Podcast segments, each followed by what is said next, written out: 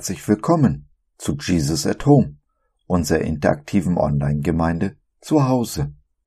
Ich bin Josef und ich freue mich sehr, dass du dich reingeklickt hast. Schön, dass du dabei bist. Wir hören heute einen Impuls von Sabine zu Pfingsten, was damals, vor 2000 Jahren in Jerusalem passiert ist und was dies für uns heute bedeutet. Aus persönlichen Gründen spreche ich Sabines Impuls.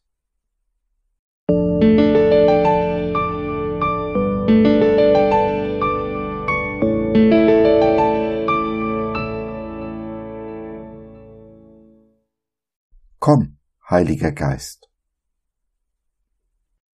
Und als er, Jesus, mit ihnen beim Mahl war, befahl er ihnen, Jerusalem nicht zu verlassen, sondern zu warten auf die Verheißung des Vaters, die ihr, so sprach er, von mir gehört habt. Denn Johannes hat mit Wasser getauft, ihr aber sollt mit dem Heiligen Geist getauft werden, nicht lange nach diesen Tagen.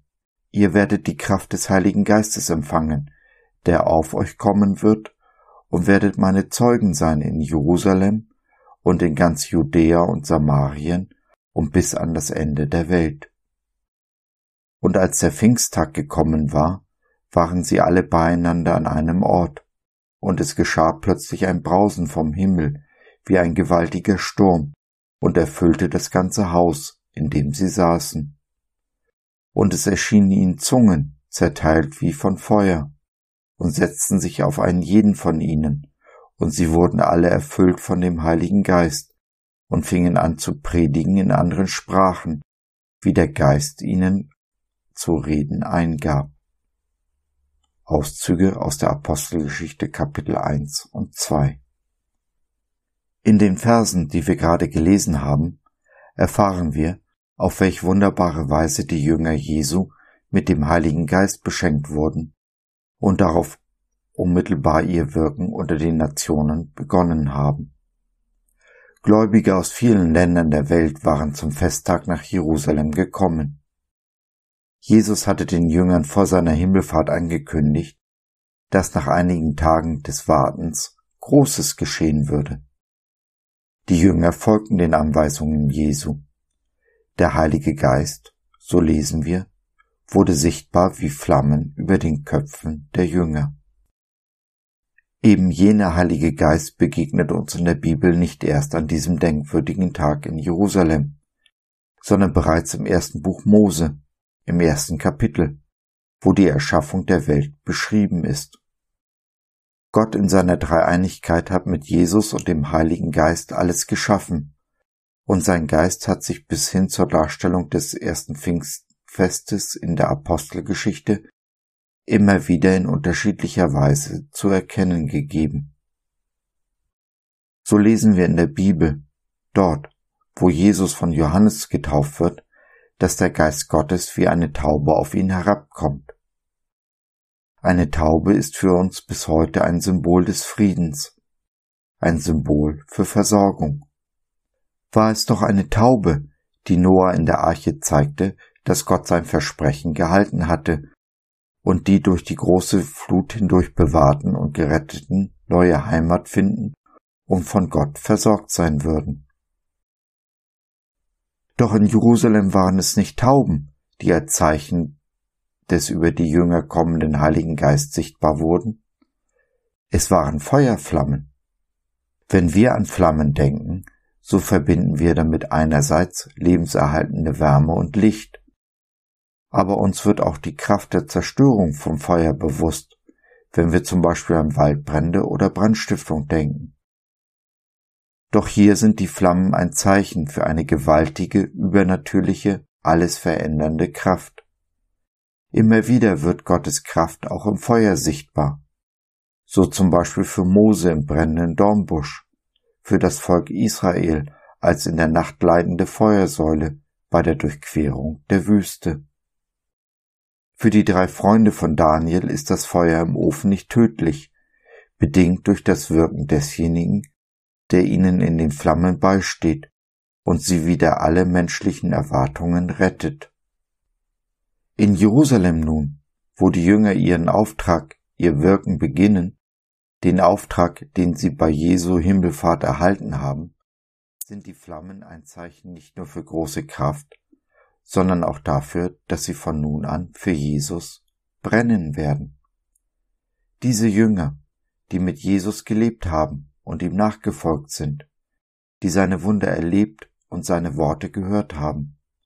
Jünger, die seinen Tod und seine Auferstehung miterleben durften, haben von ihm den Auftrag erhalten, in alle Welt zu gehen und, beginnend mit den Juden, alle Menschen zu Jüngern zu machen.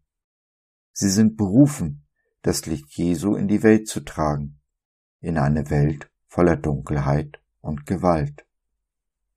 Damit sie ihren Auftrag in Jerusalem unter den Pilgern aus aller Welt beginnen können, erhalten die Jünger Jesu die Fähigkeit, in verschiedenen Sprachen zu sprechen, und in all diesen Sprachen vermitteln sie die eine ewig gültige Botschaft, die eine gute Nachricht des Evangeliums, dass Jesus der Messias ist, nicht nur für die Juden, sondern für alle, die glauben und bekennen, dass Jesus für ihre Sünden gestorben ist und sie damit zu Erben des Reiches Gottes geworden sind, Teil von Gottes Familie. Es war in Babel, wo Gott das Trachten der Menschen, einen bis zum Himmel reichenden Turm zu bauen, zerstört hat, indem er eine Sprachverwirrung unter ihnen verursacht hat. Die Menschen konnten nicht länger in einer Sprache miteinander planen und gegen Gott handeln. Doch hier, in Jerusalem, wurde diese Teilung, diese Zerstreuung aufgehoben, indem jedem durch das Wirken des Heiligen Geistes in seiner Sprache die Nachricht von der Erlösung durch das Opfer Jesu überbracht wurde. Wir wissen heute, dass Jesus erst wiederkommen wird, wenn alle Menschen der Welt in ihrer eigenen Sprache diese Nachricht empfangen haben. Die Wycliffe Bibelübersetzer arbeiten immer noch daran, diesen Auftrag Gottes weiter zu realisieren und das Wort Gottes in alle Sprachen der Welt zu übersetzen, zusammen mit Menschen aus allen Nationen und Stämmen. Es sind nicht mehr viele Sprachen, die fehlen.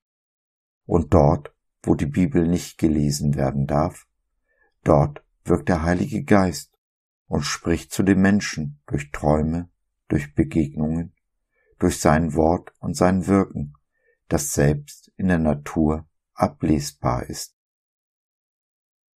Was bedeutet für uns heute der Heilige Geist? Was bewirkt er in uns? Der Heilige Geist ist eine Voraussetzung für unseren Glauben. Das bedeutet, dass unser Glaube nicht eine Leistung ist, sondern ein Geschenk.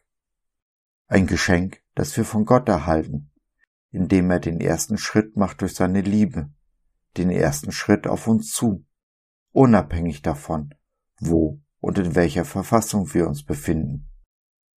Der Heilige Geist ermöglicht uns, Gottes Wort zu lesen und zu verstehen, Gottes Wort umzusetzen in unserem Leben, Jesus nachzufolgen und das zu tun, was er in und durch uns wirken möchte.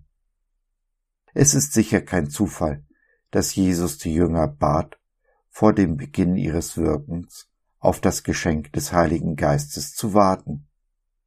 Sie hatten vorher so viel aus seinem Mund gehört, hatten so viel gesehen in seinem Handeln, waren Zeugen von Wundern an jedem Tag bis hin zum Wunder der Auferstehung. Der Auferstandene ist ihnen persönlich begegnet. Und dennoch war das Geschenk des Geistes notwendig, um sie auf den Weg zu bringen, den Weg, den Jesus für jeden von ihnen ausgewählt hatte.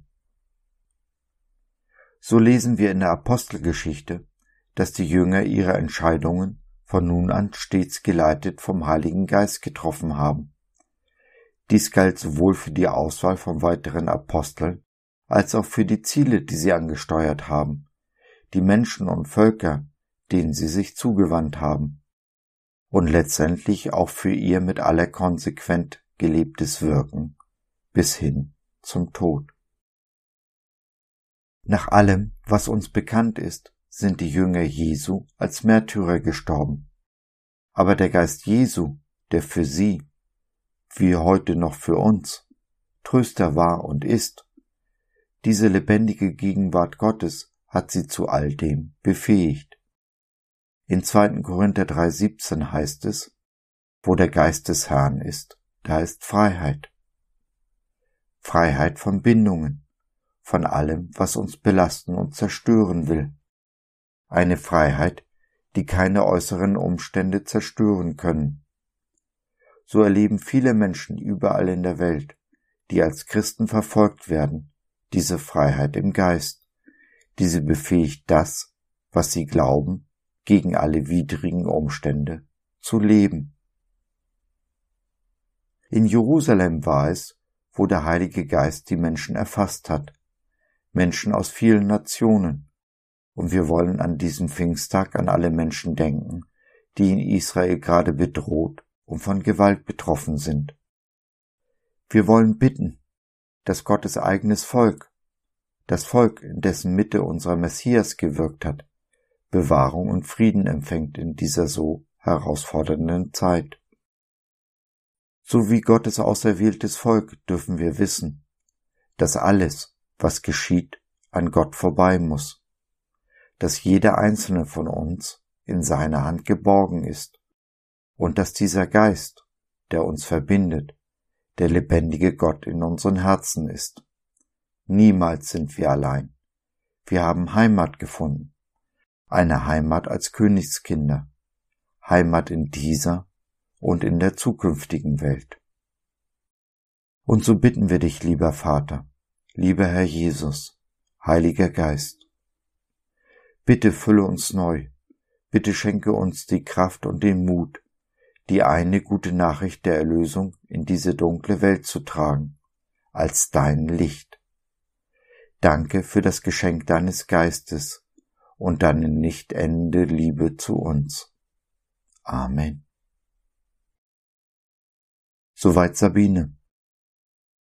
Wenn du den Heiligen Geist in Aktion und Glauben in Gemeinschaft erleben willst, dann besuch doch unsere Community Jesus at Home.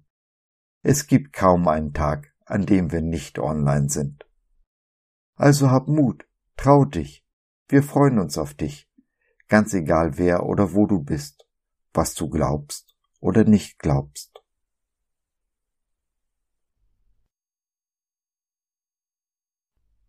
So, das war's für heute. Danke, dass du dir die Zeit genommen hast. Wir hoffen, wir konnten deinen Geist anregen und du konntest etwas für dich mitnehmen. Wenn du in unsere Community Jesus at Home reinschnuppern möchtest, Fragen, Anregungen und oder Kritik hast, dann besuche uns doch im Web www.gott.biz. Hier findest du nicht nur Gemeinschaft, Menschen, die den Glauben leben und mit dir teilen wollen, sondern auch viel Interessantes rund um den Glauben. So zum Beispiel unsere Galerie, mit vielen mutmachenden Karten. Wenn dir die eine oder andere gefällt, schicken wir sie dir gerne zu. Kostenfrei natürlich. Also, schau rein, lass von dir hören. Wir würden uns sehr freuen. Bis dahin, alles Liebe. Dein Josef.